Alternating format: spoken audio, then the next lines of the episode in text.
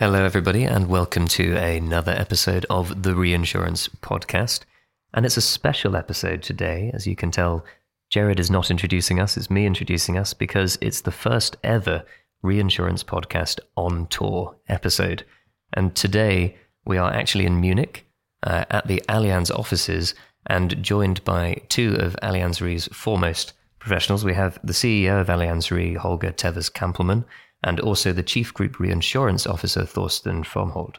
I hope I've said both their names well. We did have a practice, but my German is still a work in progress. But welcome both. Willkommen beim Rückversicherungspodcast is my best attempt to say hello in German.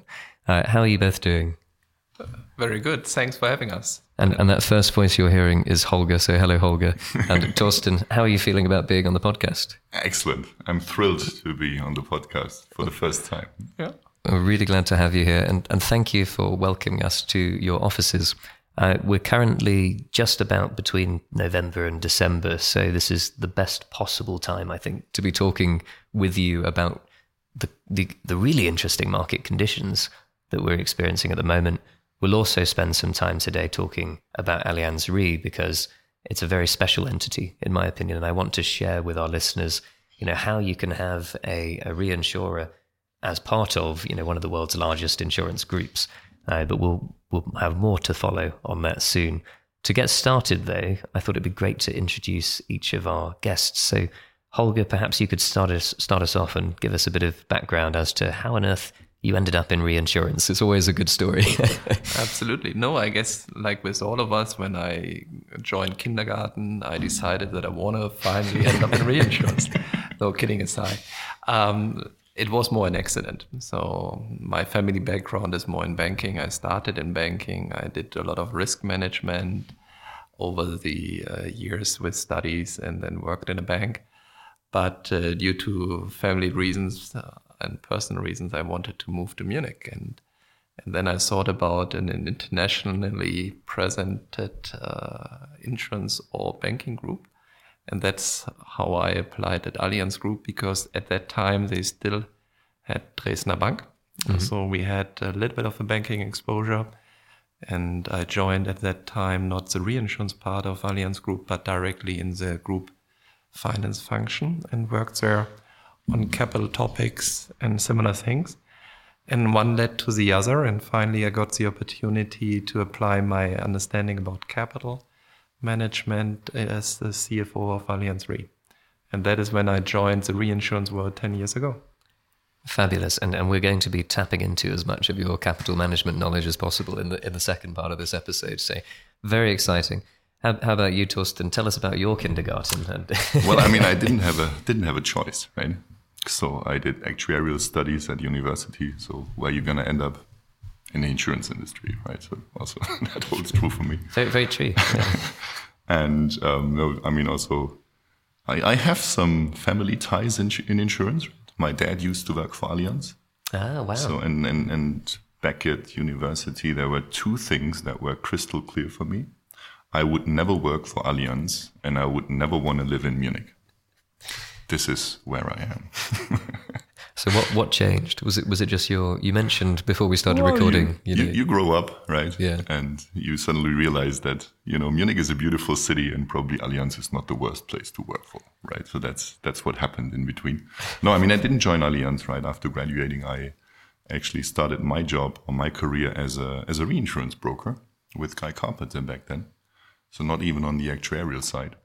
And at some point in time, more for, well, it was resource constraints. That's why they forced me or pushed me into the actuarial, onto the actuarial side of things again, which was fairly good. So I think I just gained a broad overview. And then I went to Switzerland working for a small reinsurance company for a couple of years before I then, well, got the opportunity to join Allianz. And that's back when Allianz Re was established. And, well, I had a couple of actuarial underwriting roles there. And now I am on the ceded side of things. Which is very exciting. We love ceded re professionals. I think we've got an amazing episode today because we are able to talk about both inwards and outwards reinsurance in the same episode with the same guests. So very excited to dive into both sides of the coin with the two of you. But beforehand, can we just talk a little bit about the market right now? Because I don't think we've seen a market like this for more than a decade, if not a couple of decades. Anything that you can even think of to say to sum up where we are at the moment? I guess it's hard to capture in one word, but I think the main theme is a lot of lack of clarity, uncertainty. It's not only a pure hard market where prices go up. It's also that a lot of players just don't know what their appetite should be or can be because of things happening in the retro market, on the alternative capital side with ILS and the likes. So therefore, there's just a lot of uncertainty, which adds to the delay which we see in the market, which again yields to more uncertainty. But I think Thorsten is closer to it. He has definitely seen more of it. No, absolutely. I mean, look, I was not around in the reinsurance world in 1992, but some people older than I am keep on telling me that, well, they see the situation a bit similar to right in 1992 when or after Hurricane Andrew hit. Probably with one difference, and this is, I mean, back then quite a number of new reinsurance carriers were found or established, right? And currently it's a bit the other way around. I mean, many people just moving away from reinsurance, moving away from cat reinsurance, and that's probably what is defining this current marketplace, right? I mean, it's a bit, let's say, certainly a shortage of capacity in some areas. I think in the US we'll really look at the shortage of capacity. And I would say in the rest of the reinsurance market, it's a push for quality from the reinsurers. I mean, as a cedent, I must say that we have quite some understanding for the difficult situation of the reinsurers, but also we believe that we have to find a mutual situation, right? And we still have to be partners, right? And some reinsurers are very reasonable. Some reinsurers I perceive nowhere near reasonable currently, and this is why there's a lot of an inconsistency out there. There's no market consensus yet. No, I can imagine. And it'd be interesting to get the counter perspective. Holger, are you seeing, the other side of this from the inward side?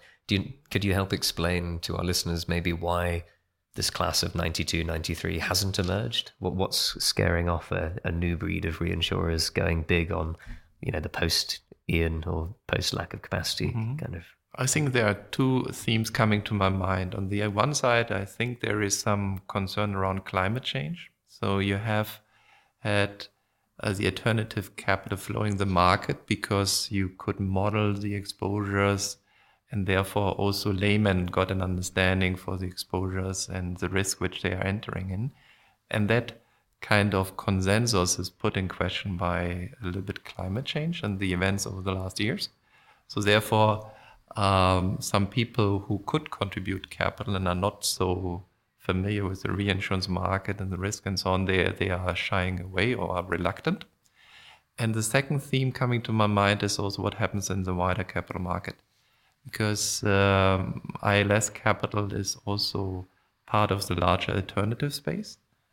And if you look at alternatives, in general, there's less capital willing to go into alternative capital, especially also ILS, because if you think about credit spreads, which is completely different asset class, but if you are an allocator of assets and capital, you look at corporate bonds and they are now yielding maybe 150 pips more. So you have a much more decent return. And then you look at the cat side, which you might not so good understand as you thought.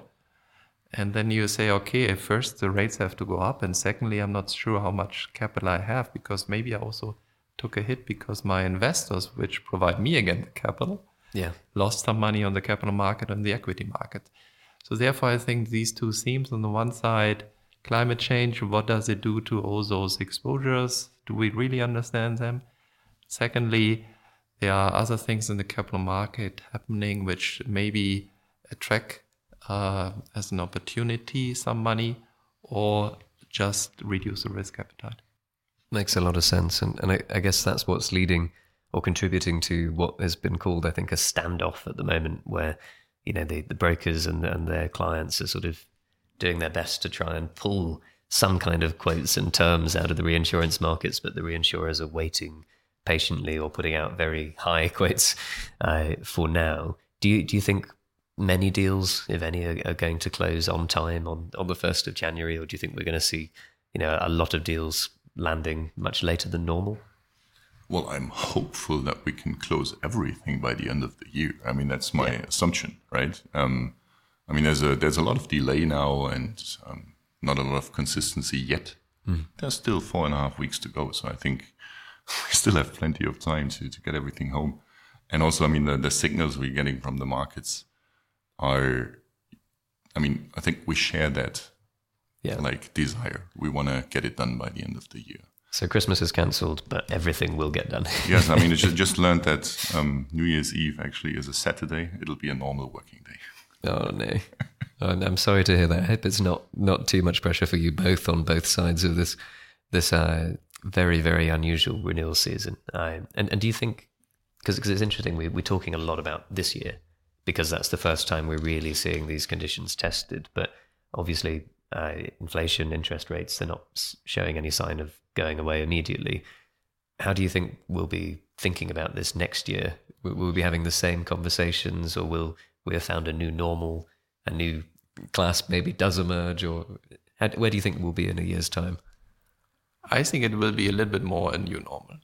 So some of those drivers of the uncertainty will have sorted out a bit one way or the other. The capital market, let's say there is then maybe another ongoing crisis, or the crisis deepens, who knows. But at least then you have some time to prepare for it. And then on the other side, also with climate change and all the other things, those will be sorted out by then. But at least people have had a little bit more time to figure out what their appetite is, and one way or the other, it will have sorted out. And even if then there is less capacity and people will have more time to adjust to it, it will be a little bit less uncertain, and therefore I think maybe a new normal. Good to hear. And same from your perspective, Thorsten? I share that view, right? I mean, you know, and to a large degree also what the reinsurers are pushing for is healthy for the industry, right? Yeah. I mean, we shouldn't forget about that, right? I mean, we have to understand the impact of climate change. We have to make sure that we get the right premium adequacy at the front end, right? And that's, I think, where, let's say, working for a strong organization such as Allianz makes a difference, right? And that's also the way we're looking at it, right? I mean, we will finally benefit from a strive for quality. Yes. And that's why I think we'll look at a new normal at some point in time. Maybe not next renewal, but anytime soon. Brilliant. And I guess also, you know, with the scale of Allianz, to some extent, your reinsurance purchasing is almost optional in some ways, right? You're looking to... Absolutely. But I guess when we have a little bit of more time and stakeholders, not only within Allianz, but also stakeholders of Allianz, like investors and so on, if those parties have a little bit more time, they will all adjust, and then it will settle in maybe in a different space, right? We should not forget that we had a long time of a rather soft market. So people, in our case, if you look at our retention for the key risks on the natural catastrophe side, this retention has been the same absolute amount for a long, long time, the whole time which I've been with Allianz Re. So people have not been used to adjusting that. So now the new normal is, okay, you have to look at inflation, capacity, you adjust it, and then it will be more of an annual exercise. Now it's a little bit of a change, but if you have gone once through it, people will adjust, and then it will settle. That makes sense. And does that create extra work for ceded re teams? Are your team at the moment, Thorsten, having to sort of reorganize things that haven't been changed for ever and ever? What is that? I mean, maybe it's worth actually spending some time on what is the process for getting ready for renewals in general? What's involved? I mean, in general, right? This year, as in each and every other year as well, it was all about kind of gathering all the information, and a huge organization such as Allianz that involves quite a number of individuals, also down to operating entity level. I can only imagine. I mean, we do cover almost 50, 60 operating entities in our reinsurance protection, so it's quite a lot to do there. Then I think the biggest focus point this year, which was different from the years before, was inflation and how to factor that in. I mean, for the first time ever, we have presented prospective exposure information and modeling results to the data, to the reinsurance, right? So that was never the case before. I mean, before we ran the model based on whatever we pulled from the systems and provided the results to the reinsurers. And this year we did a huge exercise in kind of on-leveling this with our view of inflation all the way into mid-next year. And I think that was fairly well accepted by the reinsurers. So already this was an effort which was probably double the effort as all the years before. And now, I mean, in such a hard market, it's just, you have to be flexible, you have to react, you have to, let's say, have all forces aligned and everybody well prepared in order to support ad hoc decisions, which is, in an organization such as Allianz, not easy. I mean, you need to involve quite a number of stakeholders there, and that's the additional effort we're currently looking at. Yeah, I bet. We have an expression, if you fail to prepare, prepare to fail. It sounds like you're very prepared, which is good. I'm sure even operationally, a lot of other smaller insurers will be struggling with the new demands to sort of evidence a good year ahead on paper, at least. Brilliant. And how do you think about, because it's a unique organization, Allianz, when you think about buying reinsurance for Allianz, you mentioned there's many, many entities all over the world. You've got, of course, many different lines of business and different products, retail versus commercial and so on. Where do you even start in terms of which bits buy reinsurance in which groups and so on? It must be a very interesting challenge. I would say that there's no point where we start. It's just that we never stop. So it's basically all around the year. As the moment where you have placed it, already there are some discussions about things which you want to then adjust the coming year. And then you have early on in the year some what we call strategic discussions and a strategic dialogue, where we talk about things which we see in the market and things which we have received from our reinsurers and other business partners as feedback. And maybe sometimes in renewal you say, okay, look, we take it up and we do a step in this direction, but there is more to come later, and those things will then be picked up and discussed for the coming year. So therefore, it's an ongoing exchange and dialogue. So being such a large group and buying your reinsurance, I presume must bring with it some challenges, obviously, as we discussed with so many entities, but does it bring some advantages as well? Being able to see, I guess, so many portfolios around the world when you make your decisions? Or absolutely. I mean, it brings advantages to you as an individual, since I think there are not many individuals in the organization that have such a broad overview, right? And that's also good fun, right? And it's entertaining. That's what I enjoy about my job. Ideal for reinsurance nerds. Yeah. Absolutely, such as myself. Yeah. But also, I mean, look, in a marketplace like this, right, where obviously the main pressure is on property cat, right? And I would say that each and every P&C insurance company needs to get their cat covers placed, right? Now, looking at the fact that a group like Allianz is ceding almost €2.5 billion of premium into the reinsurance market, there's a potential to leverage other placements, right? And let's say the overall relationships and the relationship management towards the reinsurers is essential. And this year, that's what's making the difference. Good to hear. We talk very often about the importance of relationships in reinsurance, and this is, I guess, exactly the kind of scenario. How do you do that in real life? Is it having to think about your markets differently, try and have a holistic client conversation? Is that where all these big industry conferences come in? What's the sort of practical implications of trying to manage things that way? I think it's about long-lasting relationships, as you said, also on a personal level. You have been around for a long time and you know the people on the other side and you're reliable, and therefore there's a lot of trust. That's, I think, helping. And secondly, the holistic view. That is, I guess, what you also said, and what I only can stress, that you sit together on a more senior level and say, look, this is the whole range of activities which are under discussion. How does it work? How do we make it fit for both sides? And that is the benefit which we have. And then I would also add that obviously, and you mentioned that also before, we have the opportunity, if something doesn't have the full appetite from the market, we can absorb things. So therefore, we are a little bit more flexible, and these are the times where you can use that flexibility. But I think Thorsten can say more about the day-to-day management of all those relationships. Yeah, I mean, that's essentially why my new role has been established. And congratulations, by the way. Thank you very much. Yeah. No, I mean, that's the key idea of this new role, I would say, right? I mean, we're currently mainly placing out of 3 placement units, placement vehicles, right? I would say that whenever we pool risks from more than one operating entity, then it's seeded out of Allianz Re. Whenever our specialty carriers are seeding from their balance sheet, which is AGCS, Allianz Global Corporate and Specialty, and Allianz Trade doing the credit and surety business, right?